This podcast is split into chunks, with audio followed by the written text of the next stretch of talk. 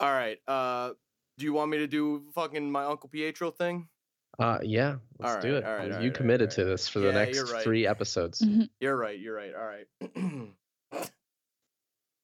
hey, it's Uncle Pietro here. We're back again. We learned this episode that I'm not actually Pietro, though, and this actually probably isn't going to have anything to do with the X Men, and it's breaking one of the hosts' heart. We'll talk about it on the show. Welcome to the Infinity Watch Podcast. Oh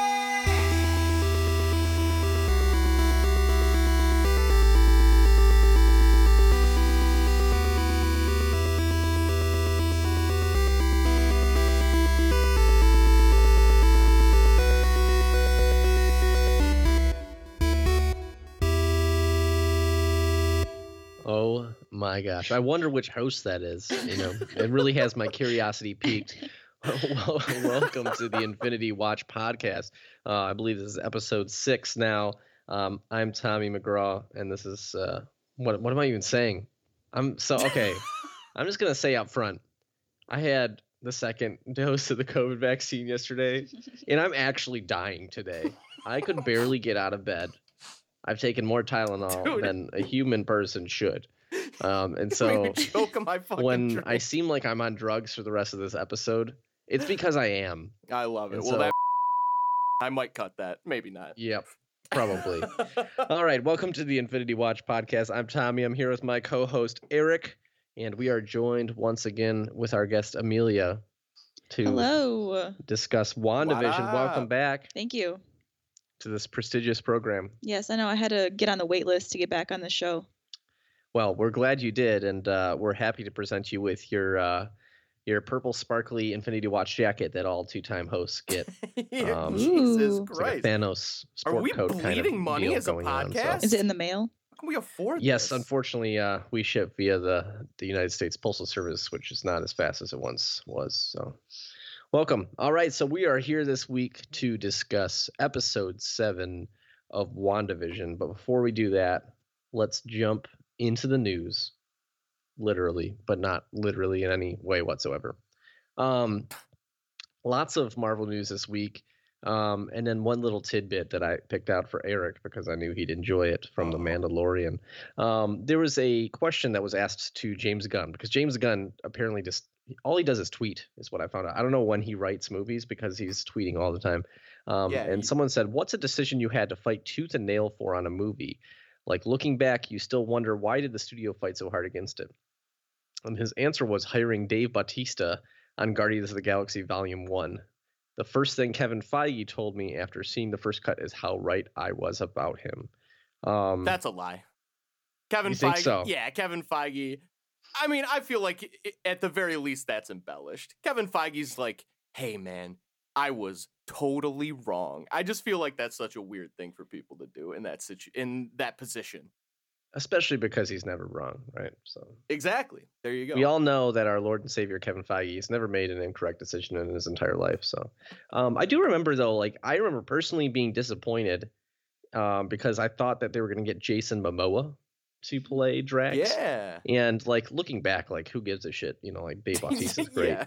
Um, but I remember there was, Yeah, there but was I a do lot think- of speculation about all the casting decisions for that movie, and there was a lot of people Yeah. up for it. But I, I didn't know who Dave Bautista was until this movie. So Same, same here. But uh uh, but yeah, kind of to your point, I think it would have been it would have been fine probably either way.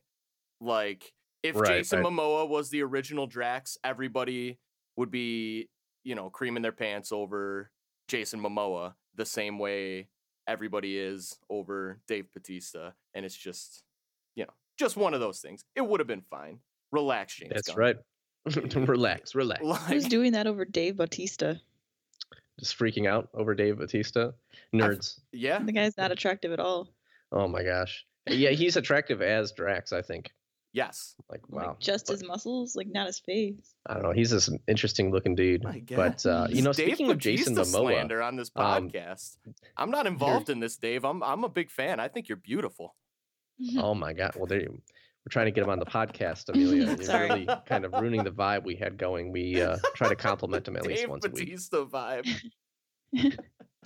All right, Jason Momoa. There's some rumors going around that Amber Heard is going to be replaced by Emilia Clarke um, you know, known known known as Daenerys from uh, Game of Thrones, um, in the next um, Aquaman. Aquaman. So, thank you. Yeah, I I got was you. just pulling this right out of my ass. um, which to me is a major upgrade. so- yes, in every possible way. Uh, that sounds awesome to me. I'm I'm super down for that. And clearly, her and, and Jason Momoa, who was also in Game of Thrones, already have that existing chemistry. Right. So, I mean, Everybody I don't. Like, fucking who loves them Amber as an on-screen. Just, Yeah. Eh, le- Yeah. Let me preface what I'm about to say by Johnny Depp clearly is a bad guy, a very bad guy, but it seems like Amber Heard's kind of a piece of shit too. So, Yeah. like, you know, cancel them Any, both. Throw them both an in the upgrade at that point. All right. Looking at the upcoming releases for Marvel Studios, especially on Disney Plus, it looks like we will most likely have something releasing absolutely every single week throughout the rest of the year because they just announced that on the one week break between WandaVision and Falcon and the Winter Soldier, we're going to get a making of WandaVision documentary. I know that's not like a big, huge entry in terms of releases, but it seems like Disney's like, listen, we're giving you something every single week, uh, and so there's no reason to unsubscribe and and and you know stick with us the whole time. There'll be new MCU content every week, which is kind of crazy after going an entire year with nothing. Yeah. Yeah, it really is. They uh they hit the ground running and it seems like they're not going to let up for the entire year basically. Um it seems like Eh, do you feel like every like high budget show now absolutely has to have a secondary show either talking about or like a behind the scenes kind of thing? Yeah, I feel like it's just like the low hanging fruit of the entertainment industry now. Yeah. It's just like, let's make a documentary about the documentary. You know, it's just like everything is just behind the scenes, behind the scenes, which I guess like you I mean, know, it's, it's, great. cool. yeah, like I'm glad it exists. It's just it's just kind of weird. Like I feel like that's a very recent thing, and it's everywhere. I think it's just cheap and easy to do, right? You Yeah, have you're, yeah, you're putting yeah. all of your money into whatever the project is that you're working on, and so then you just get a couple more cameras around to just film what all those people are doing, and then as long as the first thing's a success, then the second thing will be fine. Yeah. So I don't know. It's kind of like all of the all of the uh, crime documentaries and stuff nowadays. It's like it's so easy to make a narrative out of a documentary. It seems, and so it's just those are just everywhere. But I'll take it. Okay. Um, I want to jump over to this Mandalorian piece here for you, Eric. Uh, our friend, our dear friend Gina Carano, yes. had had had an interview recently with uh, Deadline, Oh boy. and she claims to have been bullied by Disney. uh, she says, "quote I've been through so much, and I've seen so much now, clearly, of the bullying that's been taking place, and I saw it before." I'm not the only one that's ever been, been bullied by this so company, and I know that so deeply. I could share a story which would turn things around in the media, but I can't because it would sell out a friend. Oh, everyone is afraid of losing their oh, job. Oh no, you wouldn't want to sell out a friend. Oh I- no. One of my favorite things in the world For this is totally real story peop- that could potentially save your career, not a friend. Yeah. I, I love when people are like, I up, could say Gina something Carano." here that would make you see this whole situation differently. yeah, but I but I can't say it. okay. Oh man. Yeah. eh, Jesus Christ. I don't know. It's just it clearly uh the theme with her is she wants to feel persecuted. That's the thing. She wants to feel like everybody is after her and she creates situations for herself to make that true. And uh you know, eventually she'll go away. This is only going to last at most another month and then we'll probably never hear about her again, which is probably a net positive for the world. Well put, my friend. Well put. All right. Um, quick little tidbit here. Um, the date has now passed, and Marvel Studios has reportedly regained the rights to both Jessica Jones and The Punisher from Netflix. Big So time. at this point, what's that? I said that's big time. Heck yeah, yeah. I think it was two years. I think to the day uh, since since their their final uh, season's debut, which was what we were waiting for. And so now that means that all of the defenders, as they were called on Netflix, have returned to uh, Marvel Studios. And so my question is, when are we going to see Daredevil on the big big screen? Because that's what I'm waiting for. Hmm, I hope we do, but I feel like, of course, this could have been a lie, just because this is what TV execs do. But I feel like back in the day, didn't Kevin Feige say like, I just feel like Daredevil works way better, it, like as a TV series? And I feel like if he felt that way just a few years ago, he probably still does. So it does make me worry a little bit that we're not going to see Daredevil on the big screen, which would bum me out. Yeah, I would really like to see him interact with like Spider-Man and stuff like that. Um, the biggest disappointment, Daredevil's my favorite Marvel character, for those that don't know. And I think the biggest disappointment for me in the Netflix shows, they did a lot of right, a lot of things right, but then a lot of things I didn't necessarily agree with. But um, I like, I like how he is kind of like acrobatic and he flies around the city, kind of like Spider-Man does, Mm-hmm. and that just didn't exist. Um, Daredevil should be like one of those guys that has powers, kind of, even though he doesn't Yeah, technically yeah, have yeah, powers. totally. He's kind of superhuman, right? Totally. And so that's what I want to see. But who knows? Who knows when we'll see that again? I'm still disappointed that we got that Inhumans movie canceled off of the whole schedule. We got that shitty TV show instead. So. Lots of disappointment all around. I really feel like in Marvel's eyes, they have no use for the Inhumans at all anymore because the X Men are back. Right, exactly. And you know that was supposed to be they were supposed to hype, uh, help fight Thanos. You know, essentially is what they would have been. But that kind of when Spider-Man rejoined and everything, yeah. I think all the Inhuman stuff was just nixed. Um, So, I wanted to say the one thing that I that I could see us um getting Daredevil on the big screen is something related to like Kingpin and Spider-Man. We haven't had Kingpin is a I don't mean this as a pun, but a huge Spider-Man villain. oh, he's huge. He's real He huge. is huge.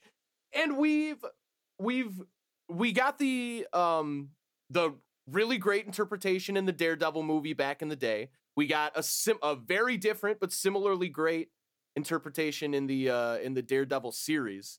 But like Also into the Spider Verse. into the Spider-Verse, which was the first time in a movie Kingpin has ever come across Spider-Man, which blows my mind because I feel like that's one of those weird villains where I associate him just as much with both heroes, kind of, which is Yeah. super rare, I feel like. No, yeah, it is for sure. I believe.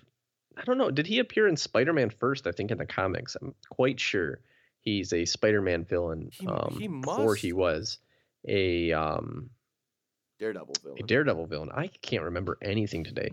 um, yeah, he appeared in the Amazing Spider-Man number 50 in 1967, and so he is like at his core a Spider-Man villain, but obviously Yeah. he's the arch nemesis of Daredevil at the same time, and so it would be really cool to have that interaction on, on uh, you know in a, in a live action movie Yeah. because we've seen a lot of iterations of him over the last five years. That's for sure. So Do you believe the rumors that Tom Holland is already signed up for another trilogy of Spider-Man movies with Marvel and Sony? I would like to believe that. yes, yeah, you know same. like to me at this point like i know for a long time i'd get really into the contract stuff for, for tom holland it's just like a no-brainer right Yeah, of course. why would you say no Yeah, and so it seems like i guess it depends on like how, how badly he wants to get out of that kind of character or not um but you know like i'm getting into my pet peeves today I it's I find it so annoying when like an actor gets a lot of work as a certain character and then like they start hating that character and they're like I want to distance Yeah, myself from this yeah. character.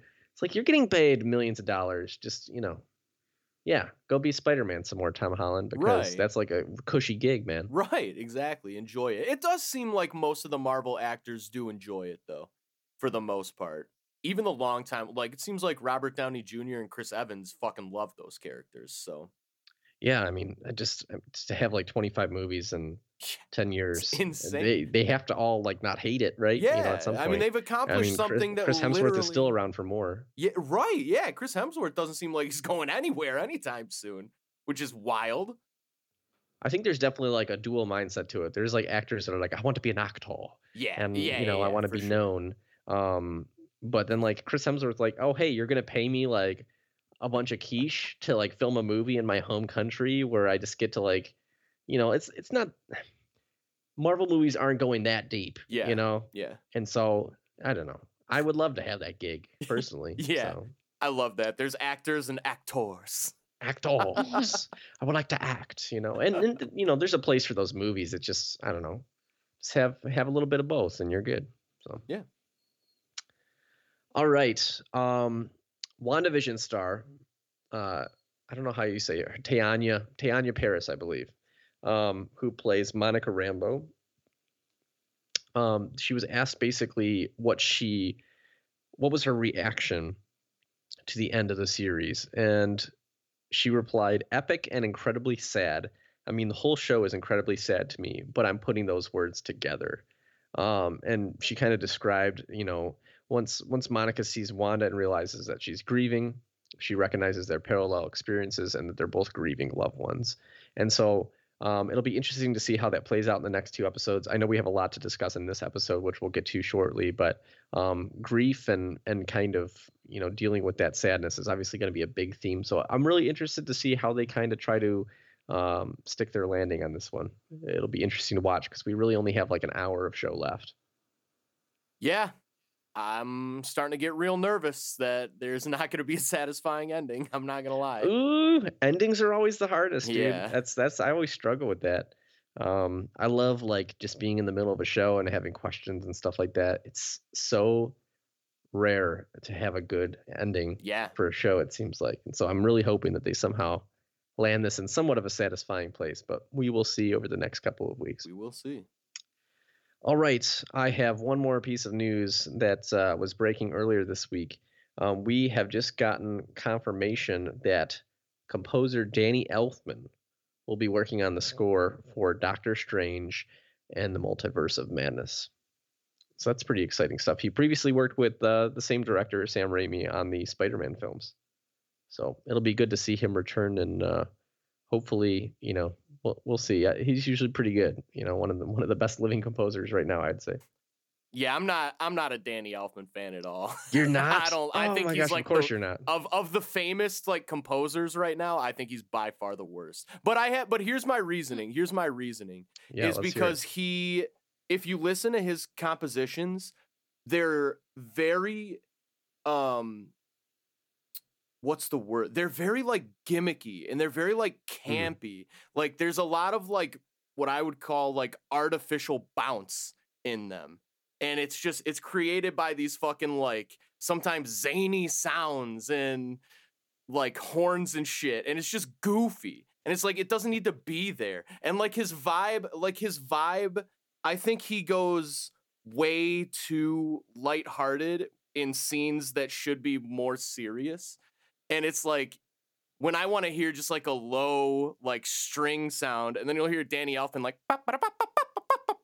it's just like I just don't I just never I don't know. I I don't like him. He's he's probably my he, least he favorite. definitely is like a more quirky composer. I think, I think when he nails it, he nails it. I, yeah, and so like, What's your favorite? even, like, give um, me an example of your favorite Danny Elfman. So movie this is like kind of an off the wall answer, but Silver Linings Playbook. He did the score for that movie, I've never and I it, didn't so- even. Did you have you seen that film no. or no? Okay. But but continue, continue.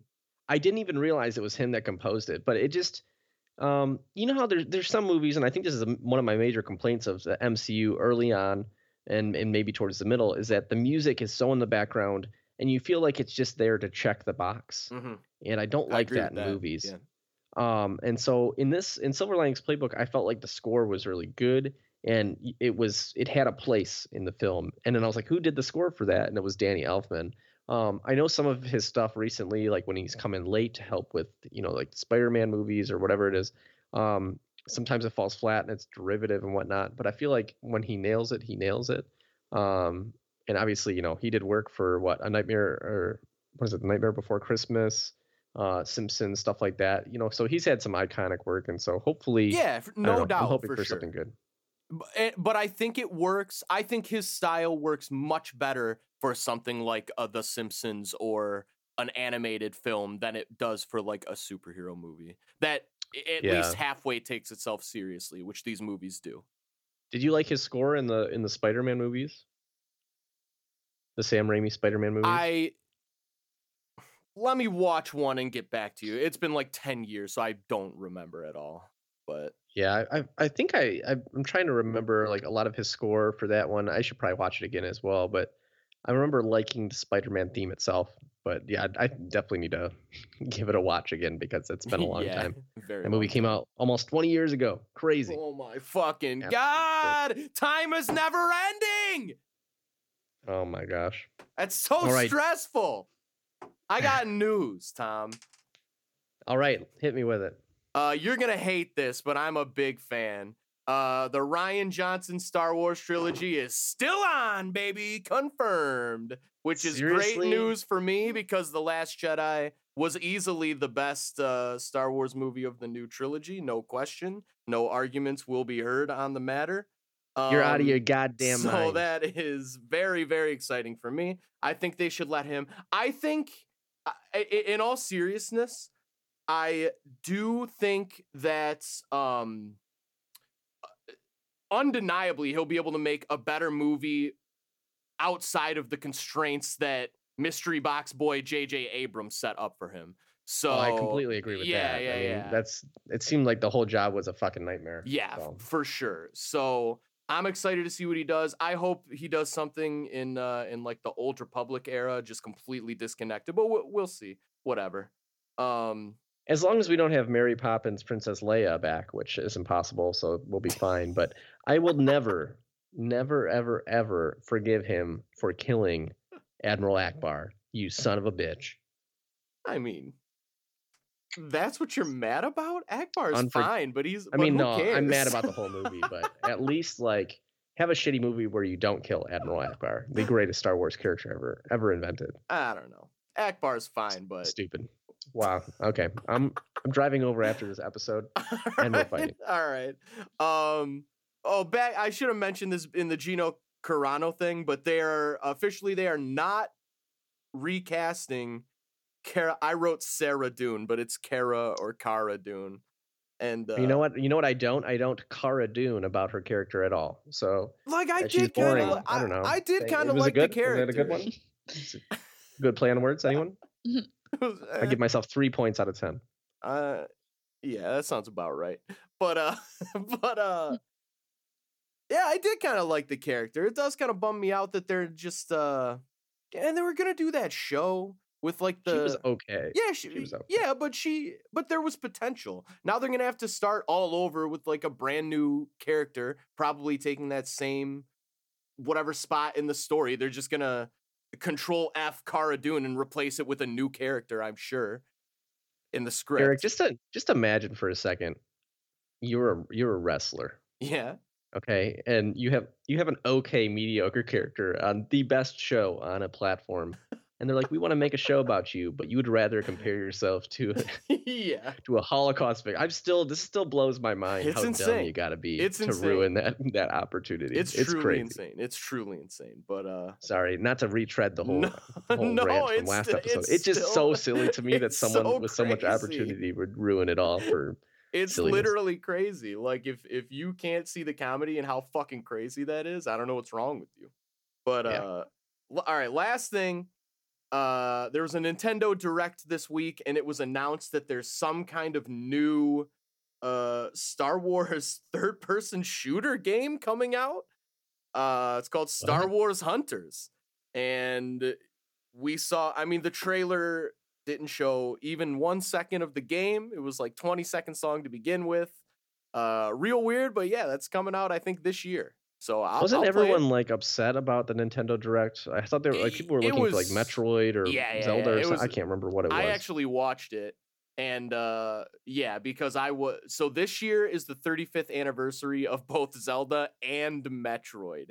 And the and one they we know they've been working on Breath of the Wild 2 for a while and we know they've been working on Metroid Prime 4. Nobody was expecting Prime 4 shit because uh they had to restart that game basically. But uh the rumor is they had they've been holding a Metroid Prime 1 through 3 remaster set. And so everybody was expecting either that or for them to do something similar to what they did for the Mario 35th anniversary where they had uh, Mario 64, Sunshine and Galaxy all in one pack people wanted like Ocarina of Time, Majora's Mask, and Wind Waker all in one pack, but they didn't fucking do that. And in fact, what they did is the screen went black and it like slowly lit up and it was the uh, the game director of Legend of Zelda Breath of the Wild 2. So everybody was like, "Here we fucking go. Breath of the Wild Right, 2 yeah. news." And the first thing he says he's like, "Hi. I'm sure some of you saw me and uh and got excited about Breath of the Wild 2. While uh, that game is progressing along nicely, we don't have anything to share with you about that today." It's like, "Are you fucking kidding me?" It was uh what a what a tease, man. yeah, it What was it was the biggest fake out. And then they remastered what is widely considered the worst Zelda game, Skyward Sword. So nobody fucking cared and that was all they did. And uh yeah, so Nintendo does what Nintendo does. They are the greatest and most disappointing company there ever was in history. It's unbelievable, truly unbelievable. Yeah, I I had no idea. I've never watched any of those before. I just was on Twitter and I saw it trending, and I was like, I scrolled through it. and I was like, well, the nerds are pissed about something. Yeah, it, yeah. And so Cuz sometimes seems rightfully so, though. It's like I don't know, like don't tease, don't have a tease to tease nothing. Yeah. that- and that also, never don't ends ignore, well. be a competent company. How do you leave so much fucking money on the table? If you put out any kind of remaster of a real Zelda game or any of the original Metroid Prime games, which they could do so easily, they have emulators that can run these games on the Nintendo Switch. They exist. Other companies are using them. They could do this so easily. All the fucking nerds like me would spend infinite money. I would buy all six of those games at full price again without even thinking about it. Everybody fucking They were would. too busy They're though making that new. Game and Watch. Dude, it doesn't make sense.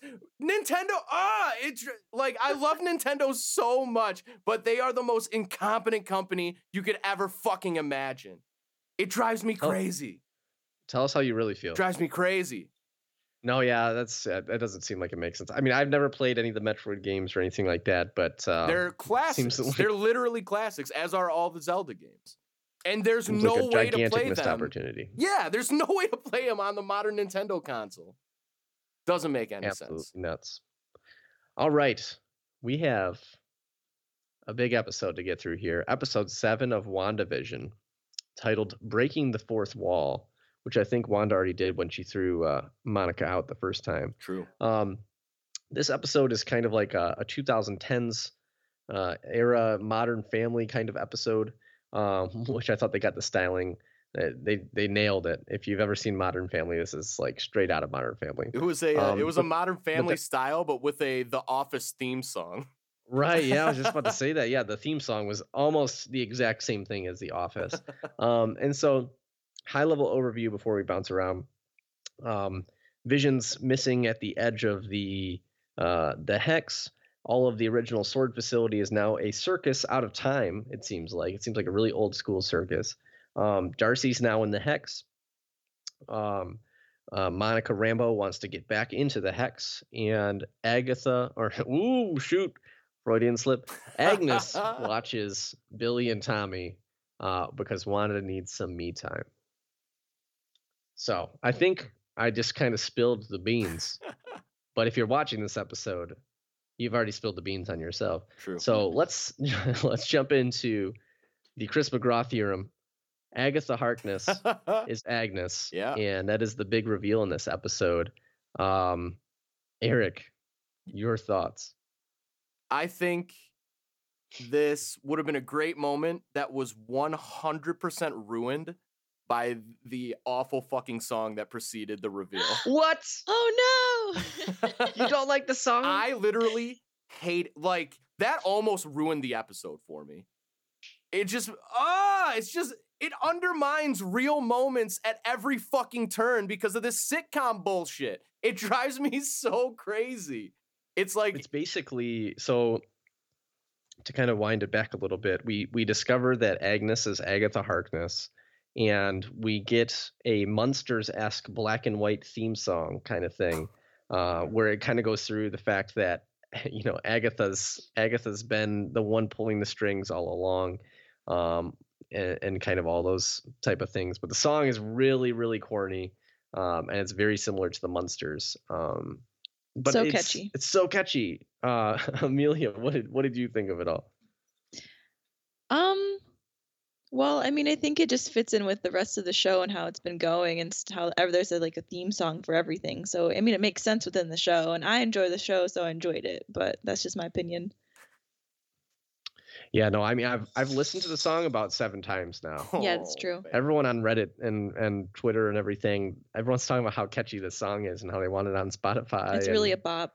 yeah. The no, I song mean, I'm, on its- I'm all about it. The song on its own is not my issue. My issue is that I feel like this show constantly undermines anything serious that fucking happens with some corny goofball shit that I do I that I hate.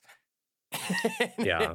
that's what I don't like. It's just like, can you just let something happen normally without like a laugh track or just like something pulling me out of the scene? It, I, I guess I feel like anytime I start to get sucked into a scene, something immediately pulls me out of it, and it, I, ah, it's so unfortunate. there is like with this show especially, the tone shifts a lot. Yeah, lot. I don't like so that. if- That's not for me. I just don't. I don't like that. I can't handle that. Yeah, I could understand how like that could bother some people. I guess to me, I'm I'm used to it at this point, and so it doesn't surprise me too much. But let's um let's kind of walk through the steps of us discovering uh, Agnes's true identity. So basically, um, we have Monica Rambeau, and she's trying to enter into the hex, and so she mentioned previously she's like my contact will be here with equipment to get back into the hex and i thought that that was kind of going to be a big reveal but that kind of felt like me the wandavision version of your nintendo direct reveal you know where it's just like Yeah. they set it up and then they never really explain it and it's just like some random S.W.O.R.D agents that are loyal to her mom and not everyone else and so she just tries to drive a gigantic space rover directly into the hex um and so I don't at first that that was kind of weird to me cuz I just I guess I work in a big corporation and like no one gets around the bureaucracy of all this stuff. I don't know. I just I don't I don't understand how you can have a faction of rogue S.W.O.R.D agents and military that are able to confiscate a gigantic rover and get away with it. Yeah, and didn't they say specifically too? It was like their best one. Yeah. Yeah, so the- the idea Yeah, is that they needed this this crazy space rover because it has so much you know built-in protection so that whatever is the hex is is not going to affect Monica Rambeau, I guess. Um, and so Monica tries to drive it in, and it's just not working. Right, like the hex, the hex, the density of the hex's you know force field and this rover, they're basically matching each other, and it shoots the rover backwards, and half of it turns into a truck, and so that's not going to work. And so at that point, Monica tries entering the hex on her own and she's like pushing through it. It's not like the first time she went through it where she just kind of gets sucked in, right? She is pushing through this and we get a sequence where you hear a bunch of voiceovers uh, from the Captain Marvel film. Um, Amelia, I know we just recently watched uh, Captain Marvel. What did you think of the whole sequence of, of Monica pushing through and and you know just all these different forms of her body that whole sequence of her going through the hex what did you think Um, I mean, it was more interesting than the first time. that's for sure that's for sure I mean, the first time she was just like already in there, just immediately. In this, you can actually see her like going through some stuff. yeah i thought i thought the whole sequence was kind of cool i mean you hear you hear maria rambeau you hear captain marvel you hear nick fury um you know there's a there was one line that stuck out it was nick fury said uh basically monica says i'll go meet you up in space halfway and then nick fury says only if you learn how to glow like your aunt carol Yeah. And then as she pushes through the hex, she comes out and her eyes are now blue. And you see uh, basically a shot from her perspective of her vision. Um, and you can tell that she can see energy now and she can see how energy is flowing within the hex. And so, whatever's happened, her going back and forth so many times, she now has powers. Yeah. And so, awesome. I think she's now the Monica Rambeau that we know. so fucking awesome. I uh that's a that's a great perfectly executed new superhero origin, I feel. Uh and then what uh immediately followed uh her confrontation with Wanda as well. cemented that. I just uh, I can I cannot wait to see what her deal is, and I really hope she's a prominent character in Captain Marvel too. Yeah, I mean, eh, you know, regardless of what anyone feels about the show, it, it definitely is is setting some cool stuff Yes. up uh, within the MCU that can be picked up on by other people. And she is supposed to be in Captain Marvel too, so I would hope that now she has some crazy powers and she's able to manipulate energy or whatever. Um, that that we get to see a lot more of that because Yeah. I thought that was I thought the whole sequence was super cool. It was my favorite part of the episode was her kind of going through, um, and then she just immediately runs to Wanda's house and they start fighting again. yeah. And so Yeah. Yeah. Wanda uh throw basically is levitating her in, just in the middle of the street. Everybody's obviously watching. Um, you know, clearly still in their days. And then you, you know, it's further cemented that Monica's like beefed up now because Wanda tries to throw her into the ground and Monica does the superhero land and there's there's like that like blue energy just comes off her. I that got me fucking hyped. I was Yeah, I me was like too. that's so sick. A good superhero landing just hits so right still.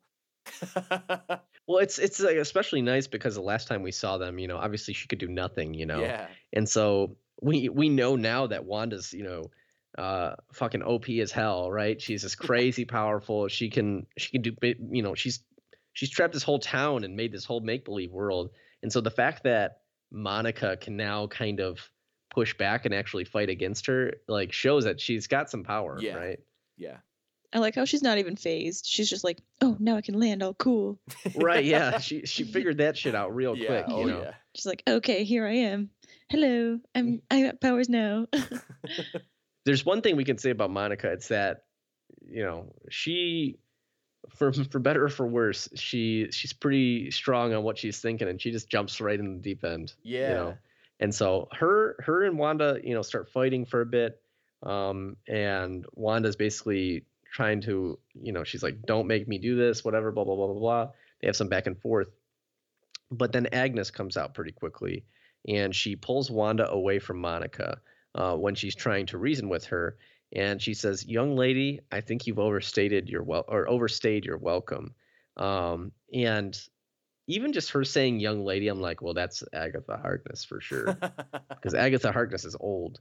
Um, I was just gonna say that because then she says like, "Run along, dear," and that's such a, like an old lady kind of like, you know, statement. yeah. Yeah, no, hundred percent. At that point, I was kind of sitting there and I'm like, oh shit. Yep. Oh shit. Like something's gotta happen. We got three episodes left. We're almost done with this episode, you know.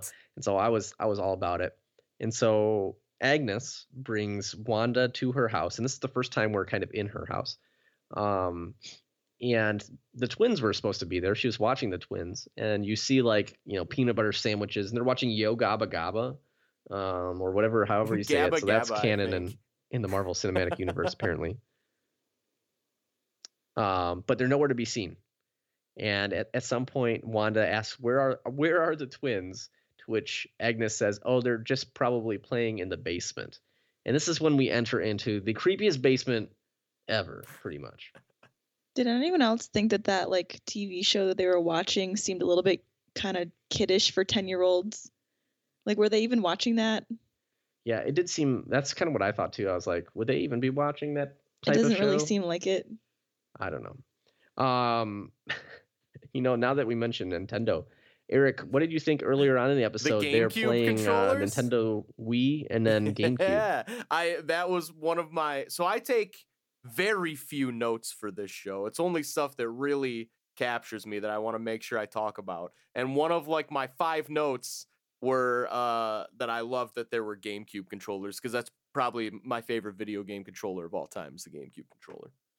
They didn't grow cords though. They were like wireless GameCube controllers. There were there were never wireless. No, they did. There were. They're called Wavebirds. I have one. But those totally weren't Wavebirds, though. I don't think. were they just? I think they were. I I think they. I think they just cut off the ends because the Wavebirds are only gray, right? I I don't know. That's a good question. My, Yeah. but well, mine, at least they didn't gray. exist when I had a GameCube. Yeah. I had I had one Wavebird because that was like thirty five dollars, and back then, I mean, how many months of allowance you have to save up to get one Wavebird? Yeah, Jesus. yeah. No, those you got those, allowance? those were Oh, yeah. those were the goats though. Um, no. So Wanda, you know, I got to live at my parents' house for free. there you go. What what a privilege. yeah. Um, so Agnes tells her that the kids are probably downstairs, and she just start, starts walking down in this creepy ass basement. And I'm like, Wanda, have you ever seen like a creepy movie before? Because you're being real dumb. And the basement is so creepy. It looks like the bottom of a dungeon of a castle or some shit. Um, and the boys are nowhere to be found. There's just like skulls and shit just sitting in cabinets in the walls.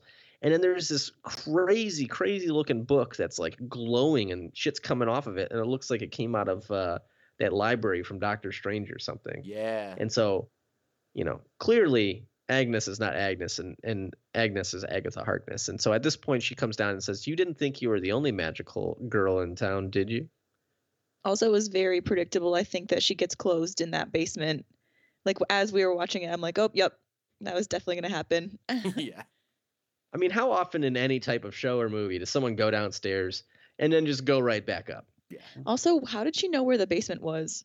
We've never seen her inside of her house before, and then she's just like, oh, they're in the basement. Okay, it's this door.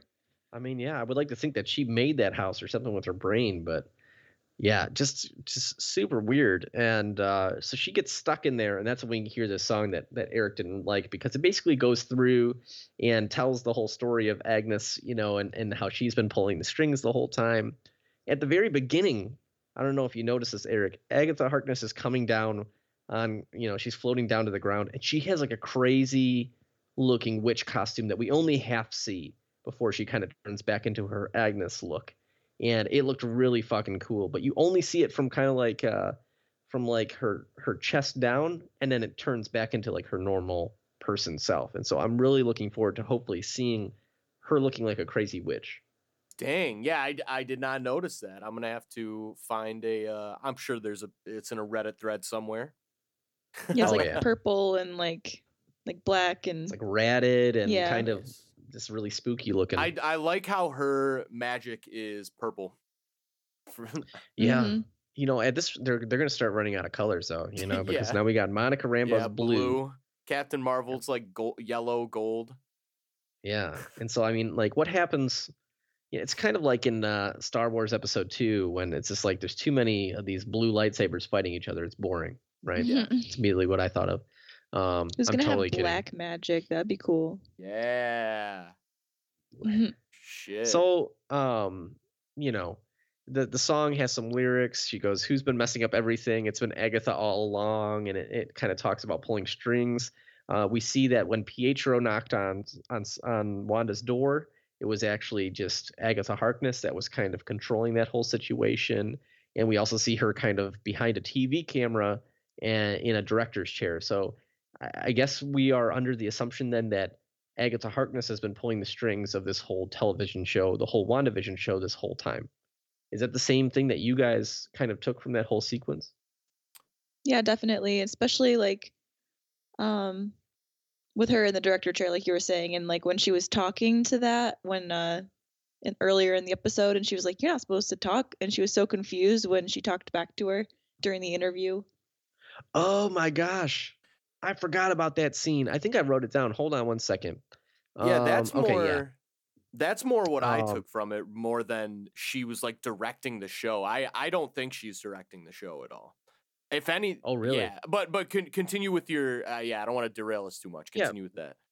so there was just one part where so in modern family you know they talk to the camera right they're sitting on a chair and they talk directly to the camera very similar to like the office right and so wanda is talking directly at the camera and she says i don't understand what's happening why it's all falling apart and why i can't fix it.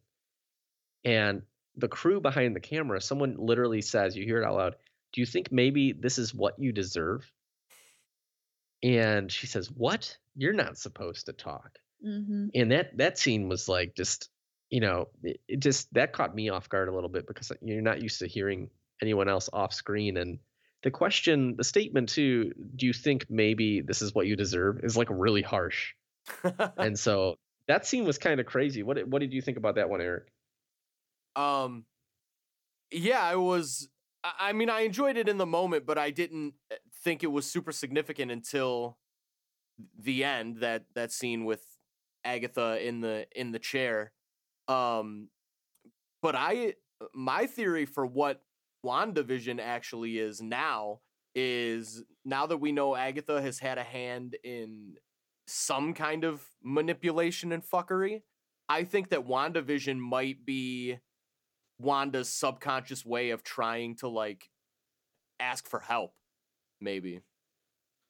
Yeah, I think that makes sense. I think that's a pretty good theory, and uh, it's interesting now that basically now that the hex is expanded, that the WandaVision show is no longer being broadcast. Yeah, yeah. So they mentioned that. It seems like she's um, like coming unraveled this episode. Like she can't keep it all together. 'Cause, Like shit's like bleeping, bleeping. That's not the word. You know, blipping Yeah. in and out. Um, in the in the beginning, like shit keeps changing, and it seems like she's like losing her grip, kind of. Yeah, you absolutely get the theme, and, and Amelia, I know you were pointing this out. She's like, is technology just reverting back? Are we going back in time? Because throughout the whole beginning, like Erik was saying, you know, everything's just shifting back and forth, back and forth. You see the wallpaper going back up on the wall, so clearly she's losing some control, right? Probably just maybe because it's so big now and she doesn't have that much control over everything. Yeah, no, I think that's that's definitely a good point Stretching the because the, hex limits is of her- way, way bigger. yeah. She can't control it. She can't manage it. And while the hex is also bigger, the whole situation is just falling apart too. Right. So you got both of those things at the same time, and she just can't manage that. You know, Wanda's powerful, but she's not that powerful. Um, and, and even at the beginning, Wiccan, I can't remember which one is Wiccan and which one's Speed Billy Tommy, but Wiccan says, Mom, my head feels weird. It's like really noisy and I don't like it. And so clearly he can hear all the voices and everything that's going on too because he has powers very similar to his mother. Um, and so that wa- that was a big telling thing. Um, I'm wondering if either of you guys noticed this. Uh, Wanda just grabs cereal at the beginning and she starts eating it. The cereal is called Sugar Snaps, and I thought that was really interesting uh, reference to Thanos' snap in Infinity War. Are sugar snaps not real? Is that a re- I'm like 90% sure that's a real thing. Isn't that have like a frog on it or something? I think they're just snaps. I think the normal cereal is just snaps. Huh. I was too concerned with like the missing person on the back of the milk. Yeah, Oh, same. no, honey, scene. Could- Honey Smacks. Honey smacks, yeah. See, oh, there's a frog. Is it a frog? Yeah, it's a frog. I'm sure there's something called sugar snaps. Oh my god. So I just have to mention this meta part of our podcast. Um, I'm using my old Big Bertha mixer again. And guess who just started hearing the radio? Uh-oh. Yeah, me too. Awesome. I love it. But also at the end of that uh theme song, when she's like, "Oh, I killed Sparky too," I got a very like, "Any little dog too," ha, kind of vibe. 100%, Oh, Yeah. I'll get you, my pretty. I'm kind of glad that you know I know you're Amelia. I know you're into like Halloween and, and spooky stuff like that. I'm glad they're really leaning into like the witch uh kind of persona and not trying to like make it modernized in some weird way. Like it's classic old school witch. We hear like cackling like a witch, um, and just like what you mentioned, right? It's it's very classic witch. You Yeah, know, in she- every way. she even talks about I even bit a kid once, which made me think, "Oh, that's where all the kids in Westview went." Yeah. yeah. I was, I, that made me think of Spider Man. I was like, maybe she turned into a witch spider. I don't know. I'm jumping. A witch spider. Yeah. She also asks them to look at a mole on her back. Yeah, what was up with that? Witches have moles. Is that all that? I thought witches had warts. Mm, I don't know. That was. I thought that was so weird. Will you look at a, a mole on my back? Um, super bizarre. to what end even? For what? Yeah, that looks like a mole. Okay, thanks. Yeah. Well, Appreciate at what you point do looking at it. can you do anything Are you a medical it? Yeah. professional? boundaries. Gotcha. You're a 10 year old Yeah. kid. The fuck are they gonna say? Yeah. So, what do you guys think happened to the kids? Are are they still in existence? Are they put in stasis somewhere? What what happened to them? Because I'm not quite sure those kids really exist at all. Yeah, yeah. I'm there with you. I don't know if they really exist either. it kind of i think it was we were supposed to think that something happened to them like when it zoomed in on like the bunny and then it zoomed in on the fly and like they're like oh that's two animals maybe she turned them into the animals like i think that that's kind of one of the things they might have wanted us to think i don't know if that's exactly what happened Well, she had. We've seen that bunny before from what episode two, right? When they were doing the magic show in town. But there was that bug on the wall, which was super creepy. kind of gave me Silence of the Lamb vibes, but I don't, I'm not sure what that was supposed to, sig- uh, you know, signify. Um, but I don't know. I didn't learn anything in sexual education about an android and a witch having sex, so I'm not sure how those babies exist or how they're real or what, and uh, whether or not you know once all this hex is gone, just like their dad, will they exist at all? Because it doesn't seem like Vision's really alive. He's just pieces. I mean, she does tell them not to go past Alice Avenue, but is it because they can't survive outside the hex, or is it because she doesn't want them to find out about the hex? Yeah, no, that's that's a good point. You know, w- would they cease to exist as well? Um, and it's worth noting that we also find out in this episode that uh, director Hayward of S.W.O.R.D, um, his project Cataract, um, the point of that project was to bring Vision back to life um, in some in some way. So it's not necessarily clear if he was just trying to bring bring Vision back in some form or if they were trying to weaponize him. Um, but I'm starting to wonder whether Hayward is really a bad guy or if he's just kind of a shitty leader and he's kind of a red herring in terms of being an antagonist. Well, didn't I could have sworn a character said specifically that they were trying to weaponize him. That's a good question. I'd, I'd, I'm I'd have to go back ninety-nine because point it's- nine percent sure the not- word weaponize was used. Okay. um, Yeah, I know. I know for sure. Like before that last episode airs, I'm gonna watch all the episodes again, which Erik will Oh, probably think is crazy, but It sounds like fun. I'm all about it. Let's do it. Erik, do you want to come over and watch them with us? Just kidding. I know you'll say no. no, I don't want him to like talk shit about it while we're trying to enjoy it. I'm just booing, throwing popcorn at the TV. Boo! Oh my god. no, fuck you. All right, so since we're on the topic of disagreeing, I want the fans to realize how wrong you are about something, Erik, because I think I know your opinion on this question. Do you think this series is better serialized or dumped as one? Yeah, I mean, you're obviously uh, going to be way wrong on this, but I think Oh, I think this this series loses so much by being released week to week for specifically for viewers like me because you have to sit like so the first 3 episodes for me for if anybody for some reason didn't listen to those I did not like the vibe of the first three episodes at all. And then once it started opening up to like outside of Wanda, the WandaVision show, I've I've been enjoying it more. But it would have been so much easier to swallow if I could have just burned through those first three instead of having to sit with them. And then when the show does dumb stuff like like I real I was really enjoying the episode until that song. And then I was like, "You're gonna leave me on this garbage for the next week?" Like it, dr- Oh it's my so God. it drives me fucking crazy, crazy. It's been Agatha all along. I genuinely think that you're definitely in the minority when it comes to that song, for sure. I would definitely listen to that song on Spotify. No, I, I guess uh, from my perspective, the thing I've really enjoyed outside of the like, if take the show out of the picture, right, and, and the quality of the show or whatever, um, I used to really enjoy like say like when Lost was on, or I'm trying to think of some other shows like uh, shoot, uh, Breaking Bad, stuff like that. When you would be watching it week to week, and you'd get those discussions when you're on Reddit, you're on YouTube, on Twitter, and stuff like that. And one of my favorite feelings after I watch an episode, okay, I got to go online and see like what everyone's saying about this. And I, I've been really enjoying the community aspect of, you know, the online water cooler, I guess, in air quotes. Um, and each week by week, you know, trying to guess what's going to happen. What are we going to see the next week? Um, and putting those theories forward, which I think if it was all dumped at once, we would have been done talking about this within a week or two max. Um, and I feel like that way I, I've gotten more out of the show just in terms of seeing what everyone else is reacting and thinking. Um, and as much as it literally kills me to have to wait, it uh, it makes me appreciate it more, I guess. I think it definitely like keeps it going longer, like you just said. Everyone would just watch it in like a couple weeks and then we'd be done with it. But with this, you have to talk about it longer.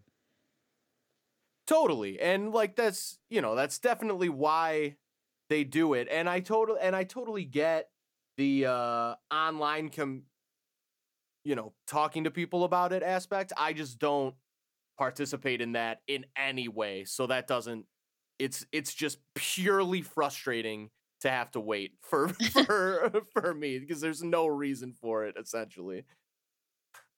no, yeah, I, I totally get that. Different strokes for different folks. Indeed. Um, yeah, it's been interesting. Just I don't know, like I feel like I wouldn't if I watched this all. The one thing that I do hate about getting shows all at once is I feel the need to binge them all within a day or two. Otherwise, I get spoilers for them, and I hate that. But do you um, not enjoy that? Like, I would much rather sit down and just spend a day watching a show. I mean, that's fun, but like, it's also exhausting, I guess. I just don't have that kind of time. like an entire day.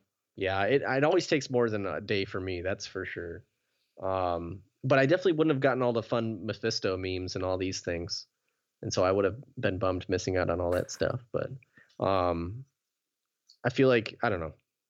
I feel like when when it's all dropped at once, you're more in your own head, kind of thinking about it and talking about it. And so I don't. It'll, it'll, I'm really interested to watch it all as one thing at the very end and kind of see how I feel about it versus the week by week because I think you do miss a little bit uh, and you forget a little bit as time goes on. So that'll be interesting. Yeah, I mean, I'm not going to do that, but I'm sure it will be a better experience than watching it week to week. oh my gosh, I love it. All right, um, let's talk about the commercial this week because oh, the commercial yeah. was uh, a little bit interesting. The commercial on the show this week was for Nexus antidepressant to anchor you back to your reality or the reality of your choice. Um, and they nailed the whole aesthetic of an antidepressant commercial. Oh my god, I loved this commercial the most out of any of them, and it's not just because I love mental health. Maybe it is. I don't know. Um, but you can tell so hard in the beginning of the episode how like depressed she's supposed to be. You know, she's like, "Oh, I'm just gonna take the whole day to myself and lay in bed, and that'll teach me a lesson, and you know, or that'll show me, or whatever she says." And she's like so depressed, and then this depression like medication commercial. It was just it was just so good. And I love one of the side effects was one of the side effects could also be more depression. it's right. like that's a side effect of antidepressants. yeah. Oh my gosh. It it they they nailed the whole thing. I thought one line was really interesting. I didn't catch it the first time I watched this episode, but they say you should not take Nexus unless your doctor has cleared you to move on with your life. And immediately I thought of Doctor Strange when I heard that. Immediately he was like, and I was like, oh my god, oh my god, oh my god, what happened? it's like they mentioned doctor, so clearly it's got to be Doctor Strange. Obviously, there's no other explanation. Yeah. Um, Erik, do you think Doctor Strange is going to show up in this show? yeah, I would bet my entire life savings that Doctor Strange is going to show up in the show. Damn. All right. Well, I'm I'm on the a, same page with you. I, I think there's no there's no way yeah, he doesn't show up by guarantee. the end. How does he find her? Do you think? I mean, Magic. he found Loki the moment Loki stepped back onto Earth, right? Yeah, that's true. Yeah. So how would know. he know to look for her though? I mean, I'm assuming if like someone's, even if it's just Agatha Harkness, let's let's assume either Agatha Harkness or you know Wanda are the one that are controlling this hex. You would think that the the uh, you would think that the um you know what's god damn it I can't remember anything today the master of mystic arts. What do you, what is it called? What is his name? His Sorcerer title? Supreme. Sorcerer Supreme of Earth. Thank you, Erik, because I can't remember a damn thing today. You would think that the Sorcerer Supreme would know that an entire city has been controlled by a witch for like the last several You'd weeks. Certainly hope. So You'd certainly hope. It's kind of like your job, right? So um so before we move on from Nexus, were you gonna bring up the fact that in the comics the Nexus is like the way they what is it like the way they go back and forth yeah. between universes? So go between or something. So there's Nexus, there's Nexus beings, right? So the tagline at the end of the Nexus commercial, by the way, says Nexus because the world doesn't revolve around you, or does it? um, and so Nexus beings in in the Marvel universe, I kind of have a definition written down. Nexus beings are rare individual entities with the ability to affect probability and thus the future thereby altering the flow of the universal time stream. And so, one Nexus being alone supposedly exists on each parallel world of the multiverse and personify the character of their respective realms and serve as a focal point for that reality. And so, now that we're entering into the madness of the multiverse, it seems like they're saying that that Wanda is one of those Nexus beings, um, you know, and and one of the cosmic forces of kind of the universe in which she exists. Um, so I'm not sure exactly what that means, but I'm sure it means something. Do you think there's going to be any explanation at all of why Wanda's powers are suddenly just magic now? Uh and how is that uh how is that magic the same as Doctor Strange magic, which is the same as random Agatha Harkness who's just straight up a witch is magic and like w- w- I I'm already I'm preparing myself to be disappointed by the explanation for whatever they're gonna. I don't even think there's gonna be an explanation, man. That's so dumb, though. Like she's just. Don't you have to be educated in some way to do magic? How can you just do magic? Yeah, I mean her powers are kind of weird. I feel like they had to kind of explain them with the what was it, the scepter, you know, is how both her and, and her brother got powers. But I don't I don't know. I don't think they're gonna ever really go into any more any more further explanation of it. Um other yeah, I don't know. It's it's one of those things where I feel like they try to not over explain it and then you're just supposed to ride with it. But Uh, I don't Who knows? I like could be wrong. I want an explanation.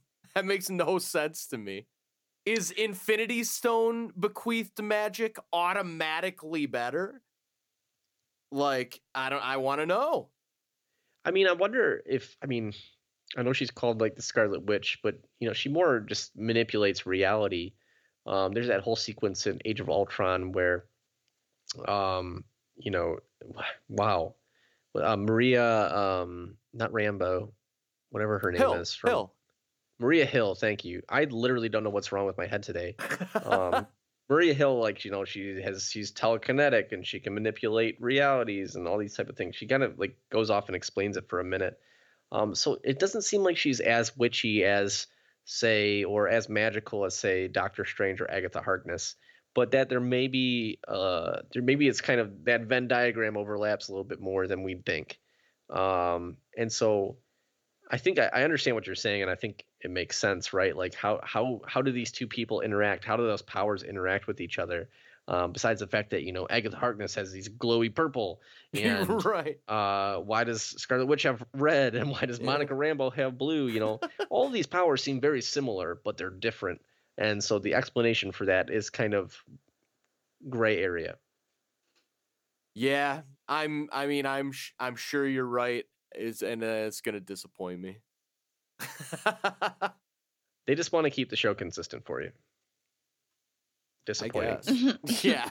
no, I don't think the show as a whole is disappointing. I well, actually, boy, no, oh maybe, boy. maybe I do. I maybe no, just because disappointing's the right. Because I'm not not liking it. I I am liking it, but I I actually I do think I would say for my personal taste, it is kind of disappointing. was I'm trying to remember back in when we were talking season one stuff. Was it that you were really disappointed by Guardians of the Galaxy, right? Yes, well. yes, yes. Is that is it the kind of a similar thing where this is not what you expected it would be? No, I actively dislike the WandaVision stuff. I don't actively dislike Guardians of the Galaxy. It just I it just wasn't as good as I hoped. I see, Um, okay. And so it just fell it just fell short of my because people were talking about, oh my god, this movie this is the funniest movie I've ever seen. It's the best Marvel movie to date. So I'm walking into this movie theater like this is gonna be easily my favorite movie ever. And it was it Right. was very good, but it was just a movie. Uh, but I, but I but I actively dislike a lot of the creative choices in WandaVision. Uh, but I but I really like the overall story arc though. So it's like you know ups and ups and downs, pros and cons. Yeah, it's so interesting because this is one of my favorite shows of all time. I love it. That's- but it, Insane.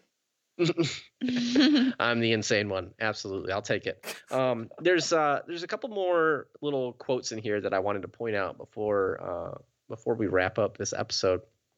Um, the the children, Billy and Tommy, they ask Wanda where their dad is at, and they say, "Do you want to go look for him?" And she says, "Well, if he doesn't want to be here, there's nothing I can do about that." Which I thought was interesting. Just more of her, you know, kind of giving up on that whole idea. You know, things aren't as clear. She's depressed. You know, this isn't working as she originally thought. Um, Yeah, but she literally just did something about that.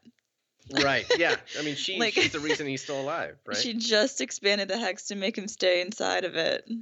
And you know in the in the intro for the show so there's always the intro based on you know the decade of the show or whatever so it was modern family the entire intro for this show it was just wanda wanda wanda wanda wanda wanda wanda all over the place where it typically would say wandavision and then at the very end it says wandavision Yeah, and i we thought were. that was very telling right Yeah, we were watching it, and I was like, "Oh my god, it just says Wanda! It just says Wanda! It just says." Oh, okay, it says Vision.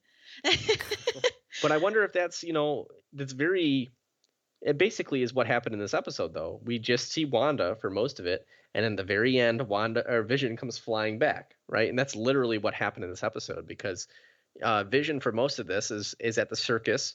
He basically uh, zaps darcy back to this reality and then they spend a bunch of time like slowly getting back to the house. Only wanda's magic or agatha harkness's magic is stopping them from getting there and eventually vision realizes this is silly. Like what am i doing? And then he just flies back to the house only we never see him arrive right? Um, but you know they're driving a car back to the house and i even said at one point i was like why isn't he just flying back home? He's vision you know? And that's what ends up happening at some point so. Yeah, and he kind of makes a comment saying that he thinks that Wanda doesn't want him to come back, but I think it's more like Agatha doesn't want him to come back. yeah, Yeah. now now thinking about the episode you know in its whole it seems more like agatha doesn't want him to come back because vision is the driving force for you know fighting against wanda and this whole westview thing right? Um, and so for some reason agatha wants this to continue and we can all remember from our previous episodes right? When she talks about wanda talks about bringing the dead back it seems like agnes slash agatha harkness was like you can do that? And so sh- it seems like she has some desire to bring someone back from the dead yeah. just looking back, right? And so uh, that's got to play into something, I would assume. Who in her life is dead? That's that's a good question. I mean, where's her husband at? For one, does her husband even exist? This Ralph guy? Um, there, there's a lot of big questions here, um, and I- I'm assuming the next two episodes will answer them. Um, one more thing, um, the boys at one point mention Uncle P, to which Wanda immediately says, "Don't believe anything that man said. He is not your uncle." And so it seems like after the whole Halloween uh, episode that she clearly understands that that is not actually Pietro, um, but she doesn't really know who he is, other than that's not actually her brother. So an important line there. So who do you think it could be? Because we see Agatha controlling him, like her son or something. I'm wondering if it's just like a just a creation of some sort, just an illusion, um, rather than an actual person. I don't know. I you see, don't think Erik, there's I any know you don't- chance that's Mephisto? I mean, I wouldn't think so because why would she be controlling Mephisto? I don't know, because I would assume that Mephisto would be a, a bigger threat than Agatha Harkness would ever be. I don't think Mephisto's going to show up at all. I don't know. whoa, really? I, I really, I don't know. You don't think? I think that's going to be the connector between WandaVision and Doctor Strange. Uh, nothing would make me happier than Mephisto showing up, but it just, I don't know. Like, it's. it would be it would be a big thing to throw in like the the last two episodes, but that's kind of why I feel like it's P, it's fake Pietro. I would love for that to be the case. Um, I think if Mephisto shows up, I don't think he'll be Pietro, just just because of the imagery we saw of of her controlling Pietro. I just I don't see Agatha Harkness controlling Mephisto in any way. I feel like Mephisto is a much stronger person than Agatha Harkness could ever be. I mean, he's like basically the devil, Yeah, and he runs his own dimension. He's not just some witch on Earth. But yeah. I don't Fair. know. But but you episodes. but I would love I to guess I would him. say you also are taking at face value that everything you saw in that uh assumedly um crafted by Agatha Harkness theme video was all like actual reality and that's exactly how it happened. Might not be. That's a good point. Yeah, I mean, we we definitely can't trust our own eyes on this show. Yeah. Um, because different characters have different ways of showing us things, and obviously Agatha Harkness was directing that whole thing, right? So um, she'll show us what she wants to show us. Um, I'm super super hyped about seeing what's going to happen next episode with all of Agatha Harkness and all that. Um, that was a big reveal. It was oh my gosh! Whenever I see that the please stand by, which is like the first thing we see before the credits, oh I got so frustrated, and I always get so frustrated because you know they're so good at leaving that cliffhanger there. Mhm. Um, but this is our first episode with a mid-credit scene. Erik, did you watch it? I did. And what did you think? Uh, fine but pointless. It didn't like. Why was that an after credit scene? Who knows? I don't know. It was it was extremely underwhelming. It just it didn't really tell me anything. It's like I don't know. I really think this is just a way to get Monica back in the scene, right? So yeah in this mid-credit scene, you know, we saw it ac- accidentally. Like we we usually just shut it off, right? But uh, we were talking after watching the show, and then it popped up, and I think we both kind of gasped for a second because you know, after seven episodes, you're not really expecting it. Um, I was literally yelling. I was like, "Has there been an after credit scene this whole time and we didn't watch it?" thankfully not. Um, but we basically see Monica trying to get into Agatha's house, and she goes up to these walk-in basement doors, right? And you op- she opens them up, and you see like the purple kind of shit on the walls. You know, it's just it looks really spooky. And then immediately Pietro shows up. The only time he's in this episode, and all he says is, "Snooper's gonna snoop," and then boom, it's over. and then boom, Snoop Dogg's cameo. Boom, yeah, that's right. La Music da da video da is coming out later today. Yeah, I mean, I really just think this is like connecting Pietro to it all, getting Monica over into, you know, this creepy basement, and so now all the all the main players, especially the powerful ones, are kind of together. Um, and and I guess we'll see what happens next week. I guess. Yeah, yeah, uh, yeah. I don't know. I, I, I wish it was more consequential. It was just kind of nothing. Like, I feel like, especially if you don't have an after credits scene for six episodes, then you drop one. You would think that's supposed to be a bit like a crazy thing, right? That's just, but it was just something that just should have happened in the episode. I wonder if it's just it's setting up the tease so that we watch the next two, and I bet there's going to be a bigger Ah, one at the end of the series. you could be right. Just trying to train Yeah. people, like, hey, pay attention now. Yeah, like set the expectation. Hey, there could be something after the credits now, Yeah. so watch it. like So- in every like Marvel movie, Right. Yeah. You you know, we're always waiting. We're always waiting to see more. So we're conditioned. very, very clearly conditioned. Just like, and you I know, love it. We're basically dogs, you know, salivating at credit scenes. Listen, I'll do anything for Kevin Feige at this point. So he rings that bell and, and I'm ready. All right. Are we ready to rate this episode out of six Infinity Stones, y'all? Any last words before we rate it? I'm I'm absolutely foaming at the mouth to hear what score you're gonna give this, Tom. I'm sure it definitely won't be a perfect six out of six again. All right, I'll start off because I'm going to throw you off. I'm giving this one a four. Wow. I'm proud of you.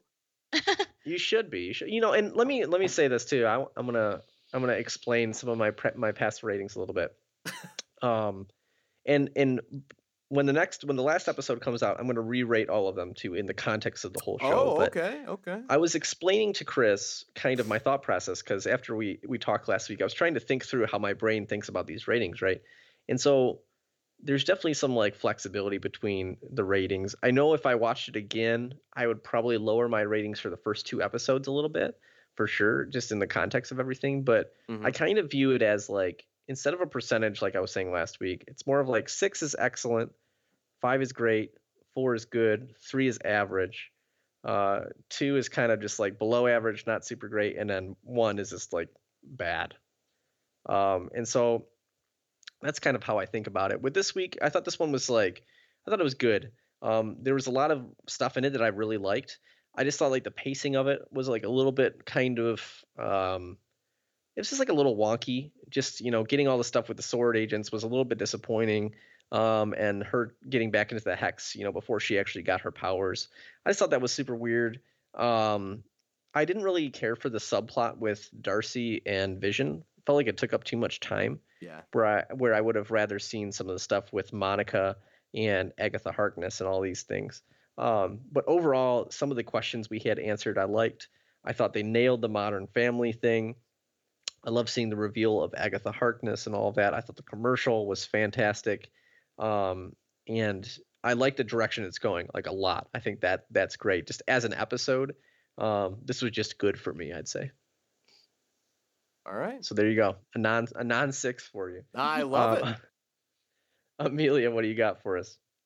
Um, I was gonna give it a four as well. I thought that it was really good, but I'm so used to there being so many more surprises in the episodes, and this one had mm, like two big ones, and that was it. And so I wasn't sitting on the edge of my seat as much as I normally am. And I agree with the part about like Darcy and Vision. I thought that was cute, and I'm glad Darcy gets to be in this, but like it wasn't that good. I mean, I thought it was hilarious when that guy was like really upset and yelling at him and telling him to get on stage. That was funny. And then uh when Vision was talking to the camera, that was hilarious. But other we, than we that, did it was just like, like, a, lot of time at the circus, didn't we? Yeah, the, I think it was just yeah, that part was just kind of a waste. And so yeah, and then mm, yeah, four for me too. All right, All right. Erik, what do you got for us this episode? I'm also gonna give this episode a four. I uh it's for during the Monica stuff, it was a it was an easy five. And um like I want I sign me up for the Monica Rambeau show for sure. Um but uh but yeah, that goddamn song at the end uh, damn near ruined the entire episode for me. So that so that brings it back down to a 4 for me. And and I totally agree on the Vision Darcy stuff. It was cool. Like I didn't dislike it, but it didn't need to be there. Um, and it was the most boring part of the episode, easily. No, yeah, hundred percent agree, and, and I'm hundred percent in agreement on the Monica stuff. Like, I'm all in on Monica Rambeau. Dude, it's I love it. crazy. What a great new character. Yeah, yeah, she's great. She's I'm like really the she's the breakout of this show for sure. I would say she's more of the second star to Wanda than even Vision is. I feel like I don't know, like half of the the outside of WandaVision, it is the Monica Rambeau show, which is uh which is awesome. yeah, no, I, I completely agree. Um, I have one more bit that I want I want to get your guys' opinion on. At the end of this show, is Vision being resurrected? Um, even if he doesn't remember everything that happened, do you think Vision will be resurrected at the end of this show? Amelia, No, I don't think so. Vision, I don't really Vision's know why, dead. but What about you, Erik? Man. I don't know. Cause like a part of me feels like it would make sense in the context of the universe to revive him. He's an artificial being, right? There's no reason Vision needs to stay dead. But also, I just have a feeling Paul Bettany doesn't care that much. and I don't Mhm. I, I can't see Paul Bettany signing on for like another three films or whatever he would have to do. So I so I don't know. Interesting. Yeah, I mean, and there's there's history in the comics of Vision being brought back to life and him not really, you know, Vision's back, but it's not his same. Like he doesn't remember everything from the past. Yeah. Um, and so part of me thinks that that's kind of what they're doing. I would, re- I love Vision, so he's one of my favorite comic book characters. Um, I feel like Paul Bettany's completely on board. I mean, what else is that guy doing? Um, this like revitalized his entire Hollywood career. It seems like, yeah, at least he's in stuff. Yeah, Um, but I'm always skeptical of actors who have to do characters that take hours of makeup, which Vision clearly does. Yeah. Oh my man. Yeah. That, that's just like it. I'm sure it's not fun, but Yeah. also it's like kind of our conversation at the beginning of the episode. I no, do it. right. That's a privilege. It's more than a privilege for sure. Yeah. And so it'll be interesting to see. We got two more episodes left. Um, and and that's it, you know. So probably about an hour, maybe a little bit more worth of WandaVision, unless we end up getting uh, uh, longer episodes. There was a rumor that there was a tenth episode. I'll be very surprised if that ends up being the case. Um, but so far as we know, there's only two episodes left. So let's move on to recommendations for the week. Amelia, what's going on? What do you got to recommend for us this week? Nothing. Nothing at all? I was not prepared. Oh my gosh. You I found out I was doing this last night. well, I'll have to uh, have a very reprimanding talk with our scheduling. uh, yeah, you guys need to let me know in advance next time. Oh my gosh. Well, Amelia's got nothing for us. Erik, what about you? I picked up a video game. It just came out. It is uh, Super Mario 3D World plus Bowser's Fury. That is the full name of the game. It's Holy real. shit. It's real weird. Uh, it's a real weird name. I mean, but it's a. It's basically. Uh, the game Super Mario 3D World came out for the Wii U like forever ago, but nobody had the Wii U. But now a lot of people have the Nintendo Switch, so Nintendo re-released it and added on basically like a second game. Um and they're both super good. I mean, every Mario game's good. If you've ever played a Mario game, you get it. They're just like the uh the the number one most essential video game is uh just Mario games and they're all great and this one's no exception. So I'd highly recommend it. Also, it's multiplayer up to 4 players. Um so that can that can be fun too. Uh, but yeah, I would highly recommend it. It's it's a fun time. It's not too much of a thinker, but it's uh, but it's just like so, the most solid uh platforming and just like a like a you know fun party game. Uh, it's great. It's, it's fucking great. It's Mario. What was that full title again? Can you hit us with that? Okay, it is Super Mario 3D World plus Bowser's Fury. It's so crazy. That's the most ridiculous video game name I've ever heard. Yeah, yeah, it's a it's a long one, but but it's it is great. It is genuinely great.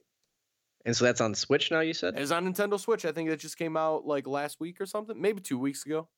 But Awesome. yeah, Love it, love Multiplayer it. games are the best ones, anyways, when you can actually play with somebody in person.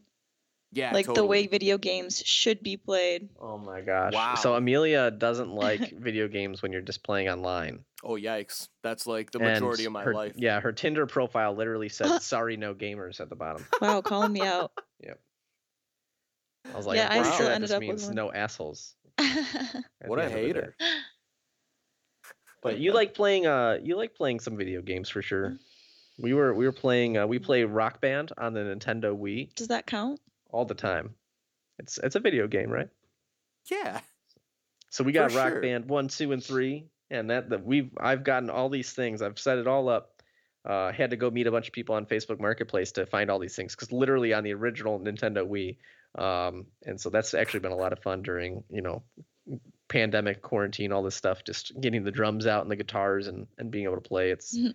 it's the most social you can be in indoors. I feel like. But yeah, hell Yeah. yeah. it's definitely a good way to pass the time since nothing was open when we started getting all that stuff. yeah so that that's been fun um but yeah no i've been pulling out the uh nintendo wii sports as well i like playing uh Nice. nine holes on on wii golf Yeah, it's my, one of my favorite games of all time um there's a new but yeah. Mario Golf game coming out. I I'm saw that, yeah. It looks awesome too. yeah no that'll probably be super fun i really enjoy mario mario golf um when was the last time that came out was that on 2011, I believe, is the Wow. last one. Yeah. insane insane so 10 years there all right um my recommendations this week uh, as they tend to always be are, are comic based. So i read two books this week. I read the first book of young avengers by Allan Heinberg and Jim Cheung um which i very much enjoyed. I never thought i'd really enjoy it but uh, uh it's really good. And it kind of fits into the context of, of the show obviously with billy and tommy as, as speed and wiccan um, though it's mostly just wiccan in, in this book. Um, I just started reading Vision and the Scarlet Witch, but I haven't gotten through that one yet enough to talk about it. But I also read a little Mephisto book, and it's actually called Doctor Strange and Doctor Doom: Triumph and Torment. Um, and it actually has Doctor Strange and Doctor Doom uh, working together to go into Mephisto's realm, and he's trying to rescue his mom from hell, essentially. Um, it's a super super old book, and it's it's considered a graphic novel in terms of Marvel standards. It's not issue based. Um, but it's like a short little graphic novel that I actually found really cool. Um, you get some of those cool, um, very LSD, acidy kind of uh, Doctor Strange panels and stuff like that with all of his magic. And so I really enjoyed that. I wanted to read something with Mephisto in it, and so uh, that was a, a quick read this week that I picked up. Love it. Alrighty, folks. That's the episode. We will be back next week to talk about episode eight of WandaVision. We got two episodes left, uh, so tune in while you can, and then we'll be on to The Falcon and the Winter Soldier. So we will see you next week on the Infinity Watch. If you want to reach out to us, you can tweet us at Infinity Rewatch or shoot us an email at the Infinity Watch Podcast at gmail.com. Yeah, do it. Do it. Do Do, I it. dare you. Alrighty. Until next time. Fuck the billionaires. Oh my gosh. Every time.